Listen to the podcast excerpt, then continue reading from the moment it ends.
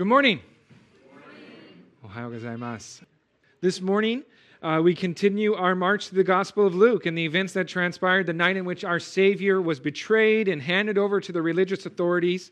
Last week, we looked at events that took place after the arrest of Jesus in the Garden of Gethsemane, but we focused in primarily upon what was going on with Peter specifically.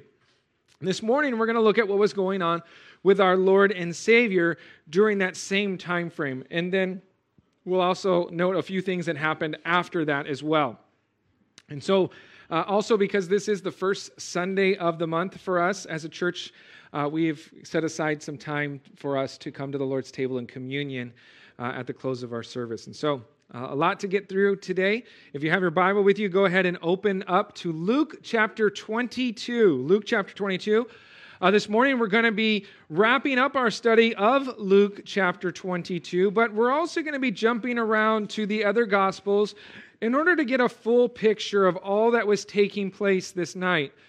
So, our text in Luke this morning is going to be Luke chapter 22, verses 6, from verse 63 on through to the end of the chapter in verse 71. And the title of our study this morning is going to be sentenced and tried. Okay, sentenced and tried. And that title may sound a bit backwards, uh, but I think it will make a little more sense as we get into our study this morning. So, with that, will you all please rise to your feet in honor of God and His Word?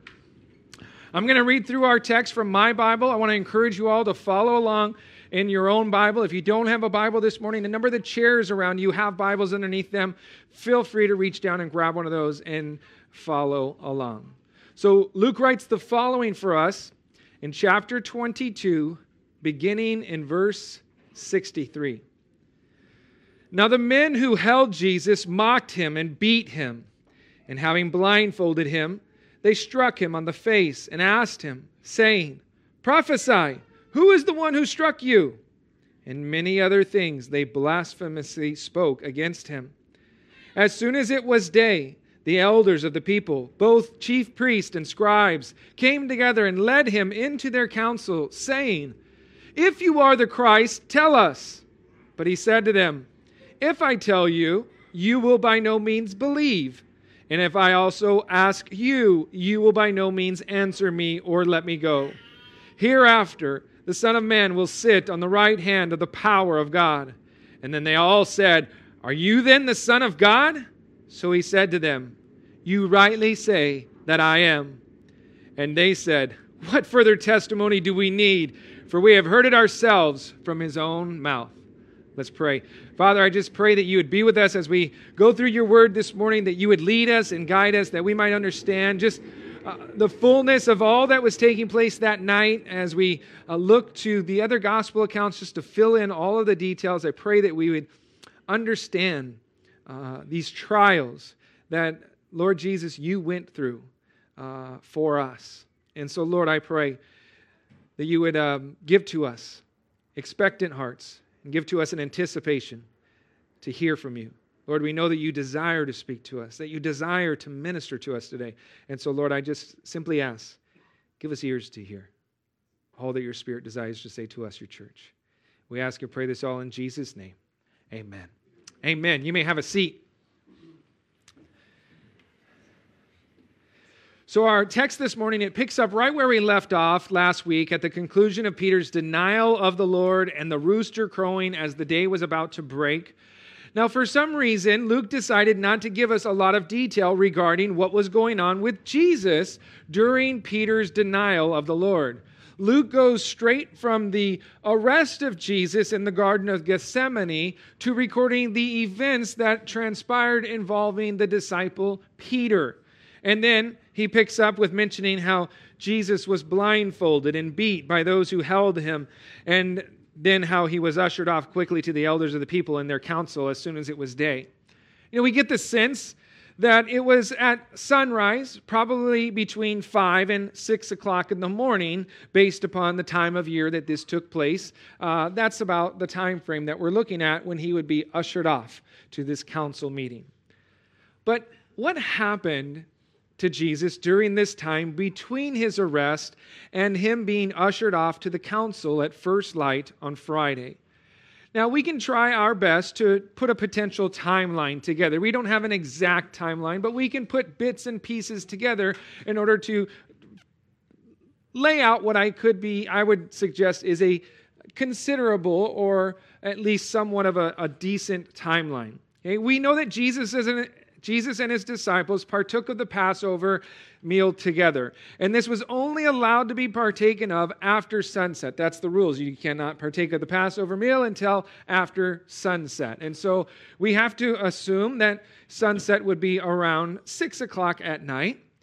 And we know that the dinner probably took a good couple of hours because Jesus also washed the disciples' feet after supper. And he also gave to them a long teaching uh, that's recorded in John's gospel that's referred to as the upper room discourse. We know that after supper, Jesus and his disciples traveled to the Garden of Gethsemane to pray.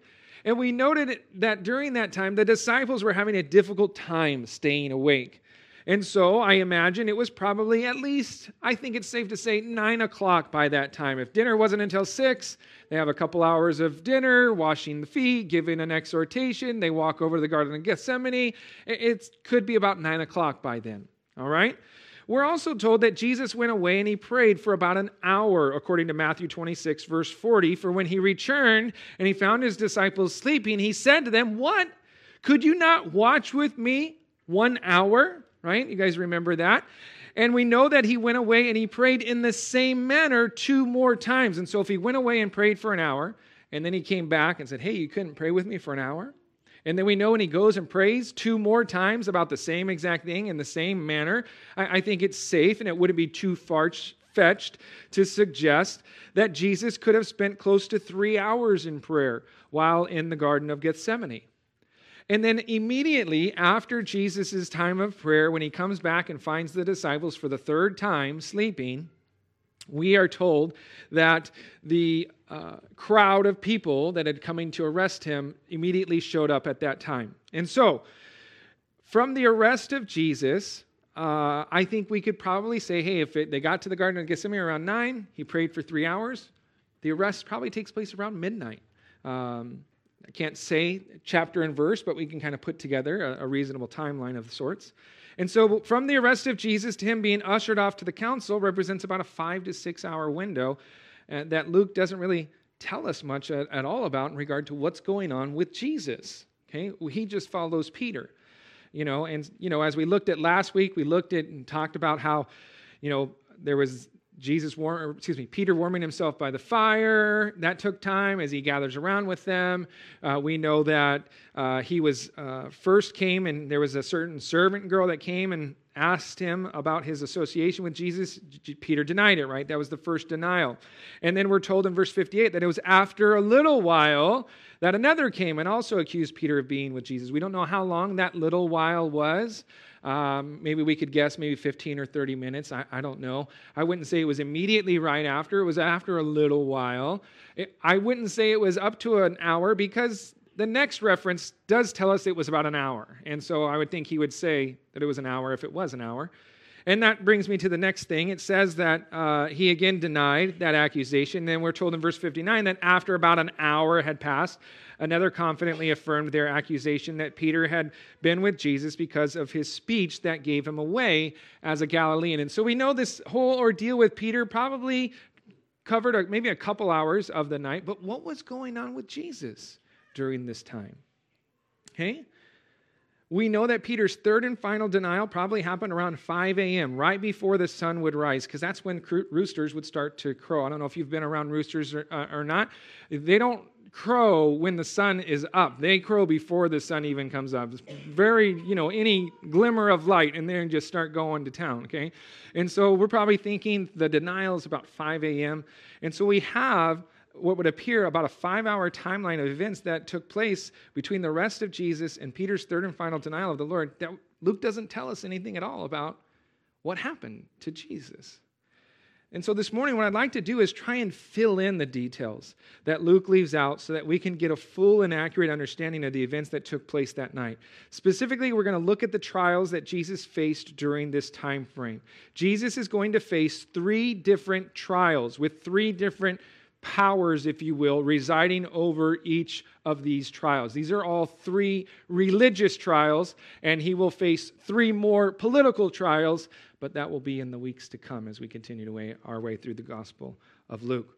Now, in order to get these details, we're going to spend some time in John's gospel and Mark's gospel as well. And so you may want to keep a finger here in Luke and make your way over to the book of John, chapter 18 to be exact. And so if, maybe if you have your bulletin or you know some of your Bibles have these fancy ribbons, you know, you can actually use that. Um, and leave your spot here in Luke 22 because we will be coming back to it. But look at John chapter 18. And we're going to start in verse 12, just to get us going. John 18, verse 12, 13, and 14.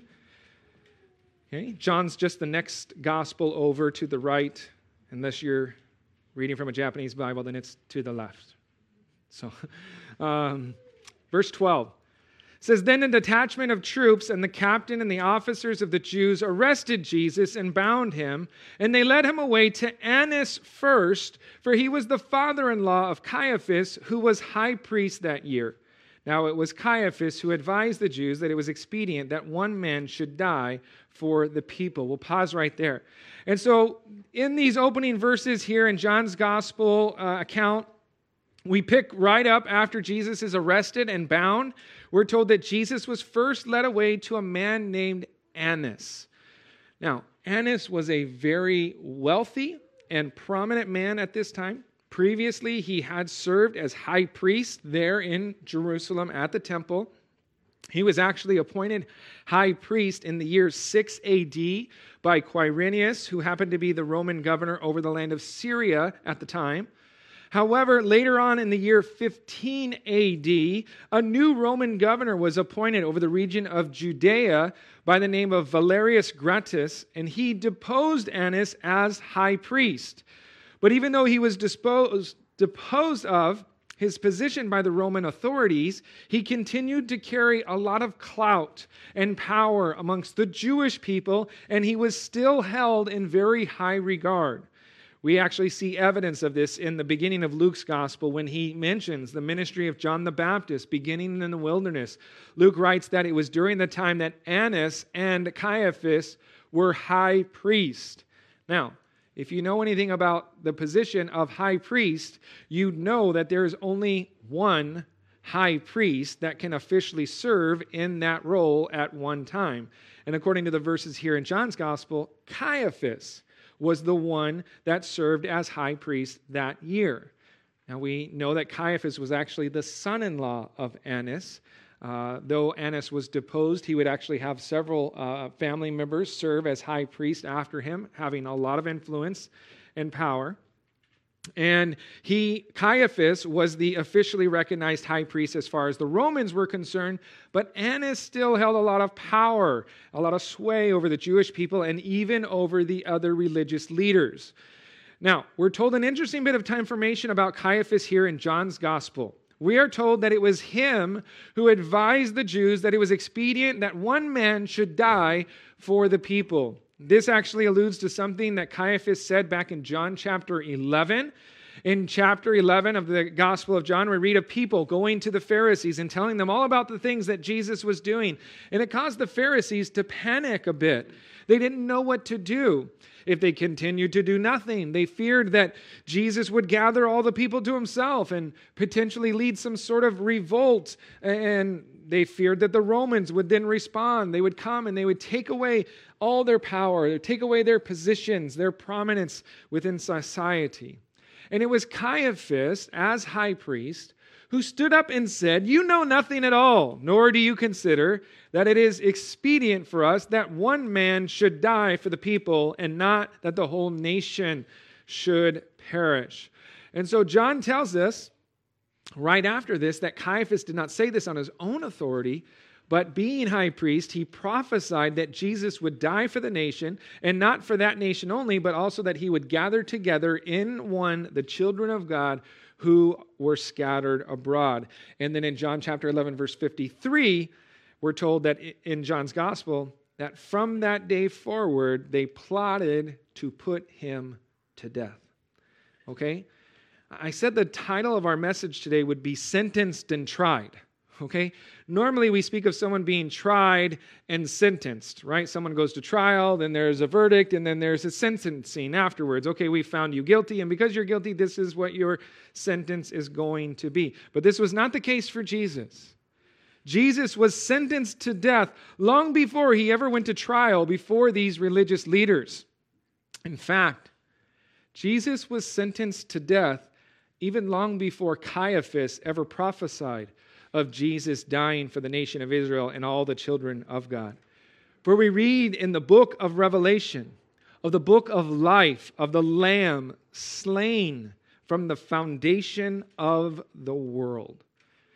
The Lamb slain from the foundation of the world is none other than Jesus Christ Himself. He was sentenced to die upon the cross as the sacrificial Lamb of God before the very foundations of this earth were created.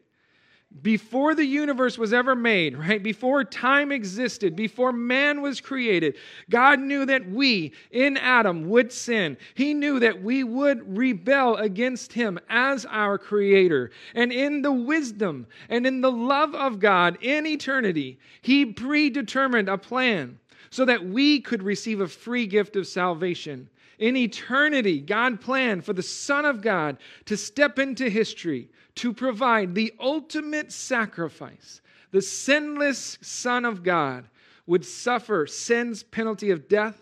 He would be raised from the dead and thus provide us a way of salvation. Okay? God planned this. He predetermined how things would go from the very start. Jesus was sentenced to death from before time ever even began. Before this world was made, before man was made, before man fell, God knew all this would happen and He allowed it to happen just so we could have a way to be with Him. I want you to think about that for a second. Let that sink in, okay?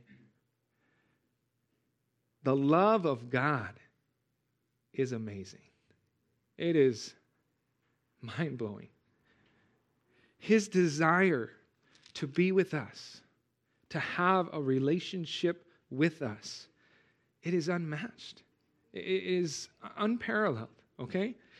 He thinks the, the world of each of us. We are the apple of his eye. He had us in mind before we ever existed, and he wanted to make a way for us to be with him.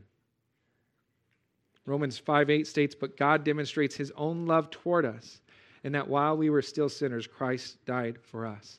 Jesus' death sentence was a demonstration of God's love for you, and God's love for me, and God's love for the rest of the entire world. All this was done because God loves you and because he wants to be with you. God wants to have that relationship with you so badly that before he even created the world, he had this plan in place for each and every one of us. Back in John's gospel, if we jump down to verses 19 through 24, we read of what transpired between Annas and Jesus at his first trial. Read with me verses 19 through 24.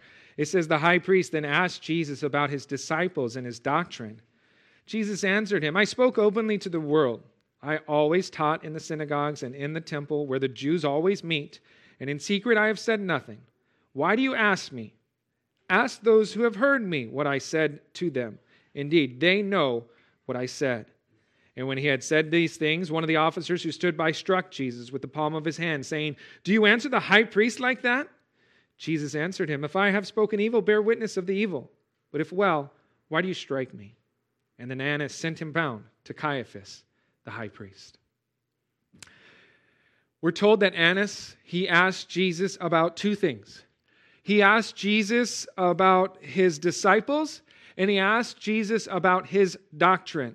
Okay? Jesus was, or excuse me, Annas was wanting to know, okay, what are you teaching your people? Okay, what's your doctrine, and what are your disciples learning, and what are they going around telling other people?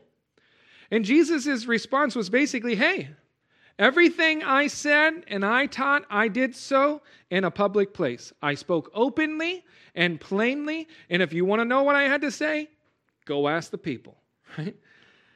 And this could have been, I believe, a veiled attempt by Jesus to highlight the fact that there were no witnesses at all that had come forward to testify of anything that was deserving of his arrest. Right? The law demanded that there be at least two eyewitnesses willing to testify against someone in order for a trial to be considered legal. And so Jesus is saying, hey, there's a bunch of people that heard what I had to say, that saw what I did. Where are they at? Right? the whole arrest was against the law. And as high priest Annas would have certainly known this to be true. Well, Jesus' response, it was not very welcomed. We read of how one of the officers struck Jesus with the palm of his hand, slapping his face, basically, saying, Do you answer the high priest like that? But Jesus replied, If I've spoken evil, bear witness of the evil. But if well, why do you strike me? Again, Jesus brings up the idea of being people bearing witness. Jesus is basically saying that he didn't say anything that wasn't true and that what he said was well, that it was accurate, basically. He did not do anything or say anything that was evil or deserving of the treatment that he received by this officer. And then after this, we're told Annas decided to send Jesus on to Caiaphas. And so from this first trial, we see that no crime had been committed. Okay? Jesus did nothing deserving of death. He did nothing deserving even of the slap that he received from the officer before Annas. And we also note the fact that they didn't even have witnesses to testify against Jesus regarding what he said or what he taught others that was worthy of being arrested or of being treated this way. And so, that's the first trial. Let's move on to the second trial. For this, we will leave our place in John's gospel and we will head over to Mark's gospel in chapter 14. And so, uh, if you go back to the left, you got Luke and then Mark. Mark 14. Here we have the details of Jesus' second trial laid out for us in Mark's gospel. And we're going to read Mark chapter 14, verses 55 through 65. And so follow along in your Bible as I read from mine. It says, Now the chief priest and all the council sought testimony against Jesus to put him to death, but found none. For many bore false witness against him, but their testimonies did not agree. Then some rose up and bore false witness against him, saying, We heard him say, I will destroy this temple made with hands, and within three days I will build another made without hands. But not even then did their testimony agree. And the high priest stood up in the midst and asked Jesus, saying, Do you answer nothing? What is it these men testify against you? But he kept silent and answered nothing. Again, the high priest asked him, saying, Are you the Christ, the Son of the Blessed? Jesus said, I am. And you will see the Son of Man sitting at the right hand of the power and coming with the clouds of heaven. And then the high priest tore his clothes and said, What further need do we have of witnesses? You have heard the blasphemy. What do you think? And they all condemned him to be deserving of death. And then some began to spit on him, and to blindfold him, and to beat him, and to say to him, Prophesy! And the officers struck him with the palms of their hands. Interestingly enough, and perhaps, perhaps, excuse me, not coincidental, the first thing that the religious authorities try to gather together here in this second trial are some witnesses that would be able to testify against Jesus.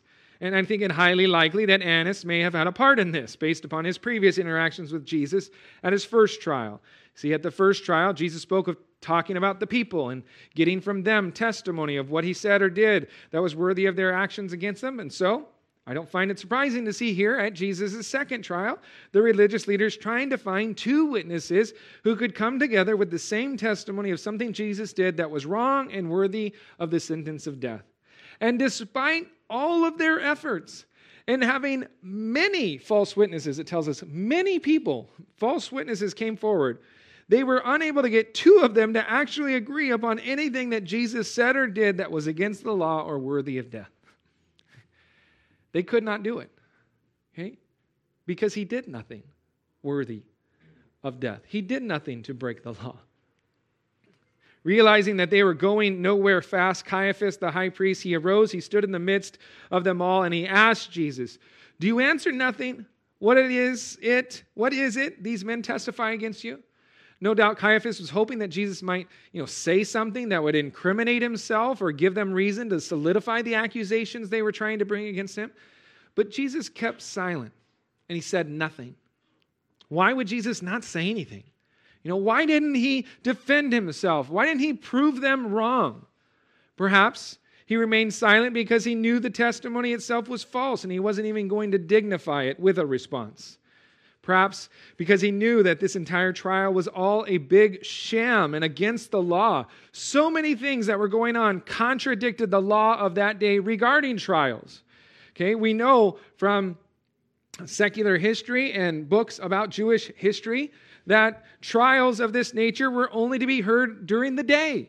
Criminal trials must begin and end in the, di- in the daylight. Night trials were against the law, and yet here they are trying to bring accusations, a trial against Jesus in the middle of the night.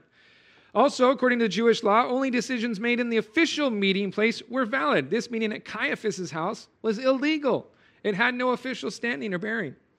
Their law stated that criminal cases could not be tried during the Passover season. Again, according to Jewish law, only an acquittal could be used on or excuse, could be issued on the day of the trial. Guilty verdicts had to wait one night to allow feelings of mercy to arise before they would produce uh, or pronounce, excuse me, a sentencing.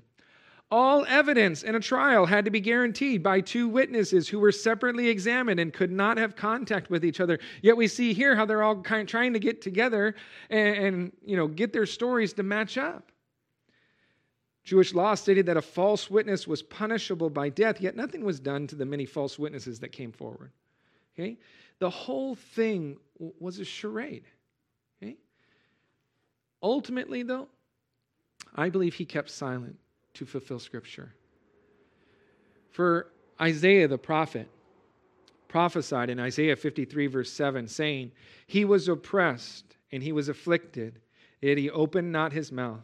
He was led as a lamb to the slaughter, and as a sheep before its shearers is silent, so he opened not his mouth.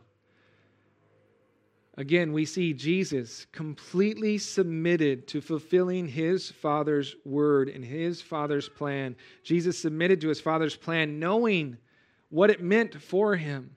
He submitted to that plan, trusting that this was the only way. And this prophecy of Isaiah that was uttered some 700 years previous to this time was fulfilled on that day. You know, as a little side note here, just a note for us. I do see in Jesus a wonderful example for us to follow. These people were saying all sorts of lies about Jesus. They were attacking him and his character, falsely accusing him of things he didn't do, and yet he remained silent. You know, th- that isn't something that we do naturally, okay? First service, I have to apologize. Yeah, first service, I realized I was speaking for everybody else, and I had to say, that's not something I naturally do. Maybe you guys do. Um, but I know it's not something I naturally do, okay? I think that we usually want to fight with them. we want to confront them. We want to tell them they're wrong. We want to defend ourselves and we want to present our case and our side of the situation, you know, and, and refute those claims against us. But Jesus doesn't do that. He remains silent.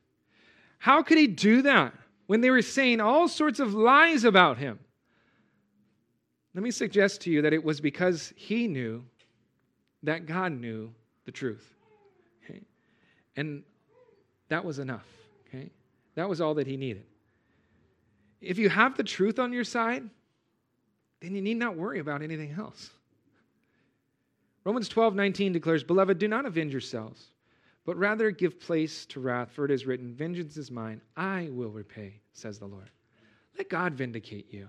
Okay? Let God take care of whatever issue you have going on. Maybe people are saying some stuff at work, or maybe someone's, you know, whatever family situations. Oh, they're saying this, they're saying that. Let God vindicate you. If you if you know that you've done the right thing and you're with the Lord and, and the Lord knows the truth and you're operating in truth, let the Lord take care of it. Okay? Jesus remained silent. He didn't need to vindicate himself. He didn't have to answer these false accusations. After Jesus continued to remain silent, Caiaphas questioned Jesus again, asking, Are you the Christ, the Son of the Blessed? Caiaphas knows that this flimsy accusation about destroying the temple wasn't going to stand, and so he just cuts straight to the matter at hand the identity of Jesus Christ. Jesus answered and he said, I am. Okay? His choice of words was no doubt chilling. Okay? I wonder if when he said, I am, if he paused before continuing. I think he did. I wonder how the soldiers that were there still around at this time, how they would have responded.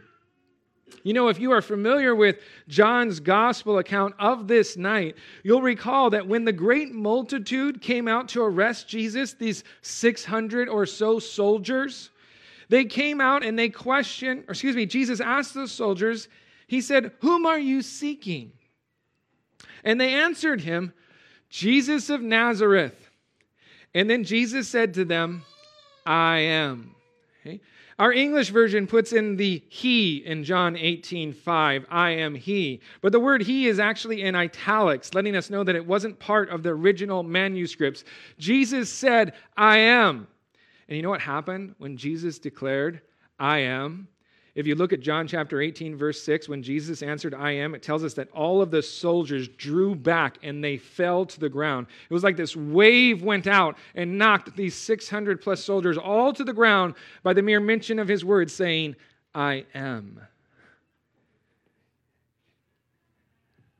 I wonder as I like to often recreate the image in my, you know, the scene in my own mind, I wonder if people brace themselves when Jesus once again replies here with the statement, I am. And they're like, oh, you know, they're ready for that wind to just come knock them down again. You know, this statement, of course, traces itself back to the days of Moses in the passage about the burning bush. There in the book of Exodus, chapter 3, Moses talked to God from the midst of the burning bush. And when Moses asked for the name of God, God responded by saying, I am who I am. And he said, Thus you shall say to the children of Israel, I am has sent me to you. Okay? Jesus very clearly and boldly declared that he was indeed the Christ, that he was the Son of the Blessed, the great I am. Jesus continued, And you will see the Son of Man sitting at the right hand of the power and coming with the clouds of heaven. It's as if Jesus said, What, you're, what you say is true, but it's incomplete. Because let me tell you even more. Jesus' response to Caiaphas is chock full of glorious truths about himself. Jesus claimed his divine nature by agreeing with Caiaphas' question of being the Son of the Blessed, which is a way that the Jews referred to God as the Blessed. Okay, when they referred to the Blessed, they're talking about God. And so when they said, Are you the Son of the Blessed? they were asking him, Are you the Son of God? And Jesus affirms his divine nature by saying, Yes, I am. Okay, he says, I am. But he also claims his human nature by referencing himself as the Son of Man. Jesus Christ was 100% God, 100% man at the same time. He also makes reference to his ascension into heaven and his place at God's right hand. He makes reference to his second coming on the clouds of heaven. He was so much more than what they could have even imagined. To them, Jesus was just a problem. He was meddling with the status quo and the religious leaders' place atop the hierarchy of society. To others, Jesus was just the son of a carpenter from Nazareth. Some saw him as a miracle worker, others as a great teacher, even a prophet. But he was so much more. Let me ask you this question Who is Jesus to you? Some say he was just a guy that lived a couple thousand years ago. Others won't even give him that. There's people out there today that will claim that he never even existed and that the stories about him are all made up. It's just a crutch that humans have, you know, a story people have made up just to kind of give something to hope in. Some see Jesus as simply a get out of hell free card, as if they're playing a game of Monopoly. Who do you say Jesus is? Jesus asked this question to his disciples once, and Peter gave an incredible answer that was inspired by the Father himself. Peter said, You are the Christ, the Son of the living God. This is one of the most important questions to ever ask yourself, and how you answer will determine your place in eternity. Jesus Christ is God. He is real. He's not just something we've made up to make us feel better or to give us some sort of meaning or purpose in life. He is the Lord of heaven and earth, and He can be your Savior as well if you will choose to repent and believe in the work that He's done for you. Well, after Jesus declared himself to be the great I am and spoke of sitting at the right hand of God, Caiaphas responded by tearing his clothes, proclaiming that there was no further need of witnesses and that all had heard his blasphemy and called for a verdict right then and there. Again, this would be totally against the law, but Caiaphas isn't really concerned with following God and his law. All he's thinking is that he finally has enough to bring accusations against him that were worthy of the death sentence and that he could finally get rid of Jesus. You know, their verdict was to condemn him of being deserving of death. I, I, I kind of keyed in that on my studies that he is deserving of death. And it struck me that of all the people that have ever walked the face of this earth, the only person that isn't deserving of death is Jesus Christ. Because we are all deserving of death because we've all sinned. Romans chapter 3, verse 23 tells us that we've all sinned and fallen short of the glory of God, all except that is Jesus Christ. He is the only person that came in human flesh and was ever able to walk this earth and not sin. He's the only one that could ever be said, he is not deserving of death.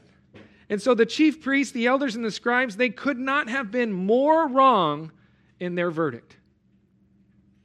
In the final verse of Mark's gospel, it's where the account begins to line back up with what Luke writes about in the primary text from this morning when discussing the beating that Jesus received at the end of his second trial.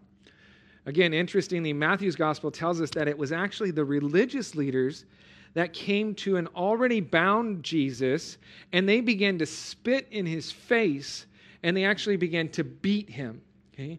Uh, and the wording there in the Greek informs us that these were full blown punches with the fist that the religious authorities were delivering to Jesus. Many of the other times it talks about how he was struck with a, a palm, okay, as if an open handed slap. But the religious authorities, authorities, excuse me, they came to Jesus and they were punching him in the face with, his, with their fist. Okay?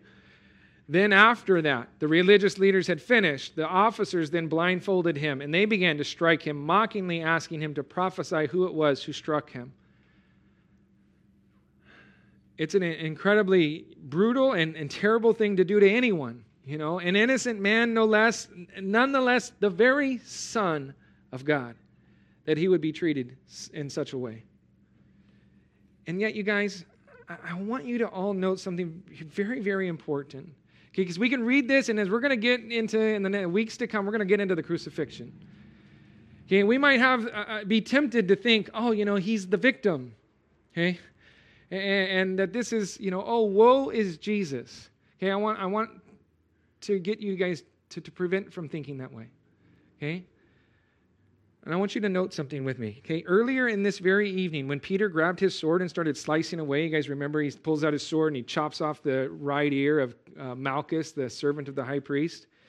In Matthew's account, Jesus told Peter to put his sword in its place, and he said this He said, Do you think that I cannot now pray to my Father, and he will provide me with more than 12 legions of angels? You may remember that the number of soldiers that came out with the religious leaders was a Roman cohort. Okay, and a Roman cohort, excuse me, cohort was about 600 men. Okay, it was one tenth of a legion. A legion was 6,000 in number.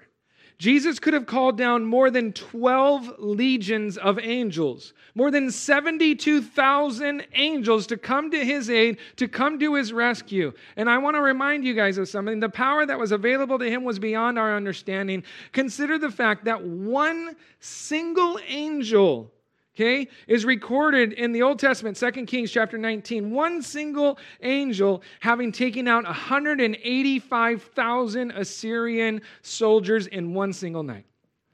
That's what one angel can do. Okay? Imagine what 72,000 angels could have done. Okay? The power at Jesus' disposal at this time was limitless. Okay? He's not, you know, this powerless victim in this case. As Jesus was being spat upon and beaten and slapped and mocked, he could have called down 12 legions of angels to come to his rescue. But he didn't. He did not call upon aid. He did not fight against them. He did not resist them. He did not try to escape this vicious and brutal beating. Why? Why not? It was because although he was undeserving of death, you and I were. And he wanted to pay the price for your sins and for mine.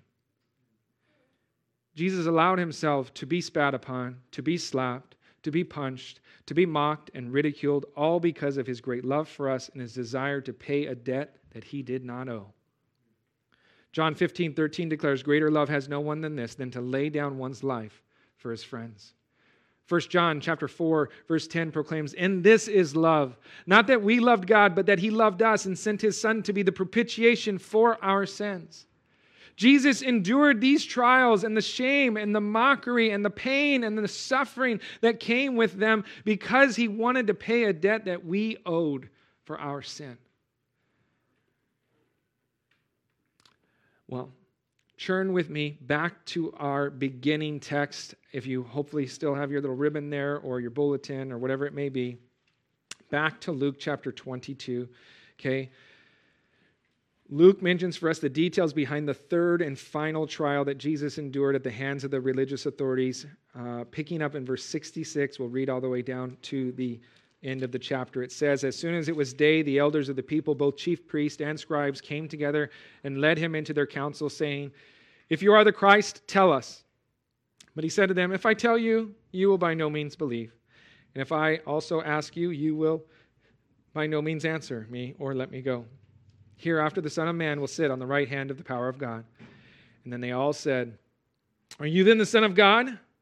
So he said to them, You rightly say that I am. And they said, What further testimony do we need? For we have heard it ourselves from his own mouth. Here we read of how the religious authorities rushed to try and make all of this appear to be on the up and up while Jesus' first trial was before Annas and his second trial was before Caiaphas and the members of the Jewish council, we see here that they are coming together uh, in an official council meeting. Okay? The word for council in the Greek, it's the word synedrion. Uh, we can actually almost hear the transliteration of the English word. This is speaking of the Sanhedrin. Okay? The Sanhedrin was the governing Jewish body that oversee oversaw many religious and even some civil matters amongst the Jews. The Romans allowed the Sanhedrin to have limited power uh, and control in governing the affairs of the Jewish people. The Sanhedrin was composed of 70 members in addition to the high priest, so 71 in total. The membership consisted of the chief priest, former high priest, elders, and scribes. And then, you know, much like our governmental system in the United States, uh, we have two major parties. We've got the Democrats and the Republicans. Uh, there were two main groups of people within the Sanhedrin as well. There was the Pharisees and the Sadducees. Now, the high priest would serve as a sort of president of the Sanhedrin. He would have the power to call meetings and call for decisions from the group. They would even be given the authority to judge and even levy discipline on their people. They were even able to pronounce a sentence of death with the condition that such a sentence would only be valid if it were confirmed by the Roman procurator, who at this time is Pontius Pilate. And more on him next week, Lord willing, okay? And so the Sanhedrin was only allowed to have official meetings during the day. And so once they had gathered their evidence against Jesus, they needed to meet first thing in the morning so that they could come to an official finding, okay, and then bring Jesus to Pontius Pilate for him to confirm their decision of Jesus being deserving of death. Again, this is all for pretense to make things seem like they are legitimate. We know that they are all they've already made up their mind. They're going to kill Jesus and that they made up their mind long before any of these trials took place. And once they were in their official meeting place and all accounted for, they said to Jesus, If you are the Christ, tell us. This was the Sanhedrin's way of trying to get an official confession out of Jesus. Jesus had already told them who he was. This was just them trying to get Jesus to say or admit to the same thing they got him to admit to during the night so that it could be on the official record during their official meeting. Jesus' response is interesting. He said, If I tell you, you will by no means believe. And if I ask, also ask you, you will by no means answer me or let me go. Basically, Jesus was pointing out that this whole situation was a masquerade, that it was, you know, a sham. He knew that nothing he said would change their mind of what they had already decided about who he was. It was pointless to continue this little game they were playing. He follows up with saying, Hereafter the Son of Man will sit on the right hand of the power of God. This was speaking of a place of true power and true authority. You see, these religious leaders were sitting in their places of power, their places of authority, trying to lord over Jesus in their official meeting okay, of the Jewish Sanhedrin. But Jesus speaks of how he will be elevated to a true place of power and authority as he ascends to heaven and he takes his place at the right hand of God. And though not a direct yes or no to their question, there was no mistaking what Jesus was saying. He was clearly identifying himself as the Christ, as the Messiah, spoken of in Psalm 110. Psalm 110, it's a messianic psalm, and it opens up The Lord said to my Lord, Sit at my right hand till I make your enemies your footstool. The place of the right hand of God was for the Messiah. Okay? And Jesus is saying, That's where I'm going, to the right hand of God, at the right hand of power. That's where I'm going to be. And so his response was a clear reference to this psalm and the prophecy about him as the Messiah. And as the Messiah, he would sit at the right hand of God, and all of his enemies would be made his footstool, meaning that he was going to rule over them all, and that they would all one day be subject to him. The roles here would be reversed. Jesus would rule over all as he took his place at the right hand of God. Here he was under their supposed authority, and he's saying, Hey, just wait. These roles, they're going to be switched. The scriptures attest how God has highly exalted him, referring to Jesus Christ, and it's given him the name which is above every name, that at the name of Jesus every knee should bow, of those in heaven, of those on earth, and of those under the earth, and that every tongue should confess that Jesus Christ is Lord to the glory of God the Father. Jesus Christ is in that place right now at the right hand of God, and he rules and reigns over all. And so they countered his words with another direct question Are you then the Son of God? And Jesus replied, You rightly say that I am. This was another clear reference to the name of God as the great I am. Jesus was affirming what they were saying about him. He was admitting to being the great I am, just as they were saying. You know, for anyone to try and come along and suggest that Jesus never claimed to be God is a clear contradiction to the text before us. You know, there are people out there today, really smart people, you know, philosophers and and uh, you know other uh, cults and stuff. They'll say, "Well, Jesus never really claimed to be God. He's only this or he's only that." It's like you're not reading the Bible, okay? Because if you read the Bible, there's only one conclusion that you can come to, okay? Jesus did proclaim to be God. Okay? And that is the very reason why they sentenced him to die, because he was claiming to be God, to be equal to God. And so don't let anybody come along and try to say to you, oh, well, Jesus never really claimed to be God. That's just baloney, okay? Don't listen to them. Take them to this scripture and show them this is why he was killed, because he identified as God.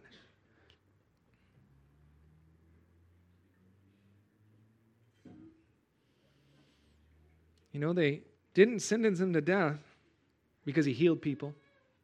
They didn't sentence him to death because he taught with great authority. They sentenced him to death because he claimed to be equal with God. He claimed to be divine in nature. He claimed to be the Son of God. Okay? And that is why they sentenced him to die. Jesus is God in the flesh. Okay? This wasn't God simply creating a sacrificial son to take care of the sin of mankind. This was God Himself coming in the physical form of man, taking on flesh, and then willingly submitting to the cross of Calvary. Jesus is God in the flesh, and He experienced physical death for you and for me. Do not let anybody tell you otherwise. Okay? Jesus is God, and he came to pay a price for our sins.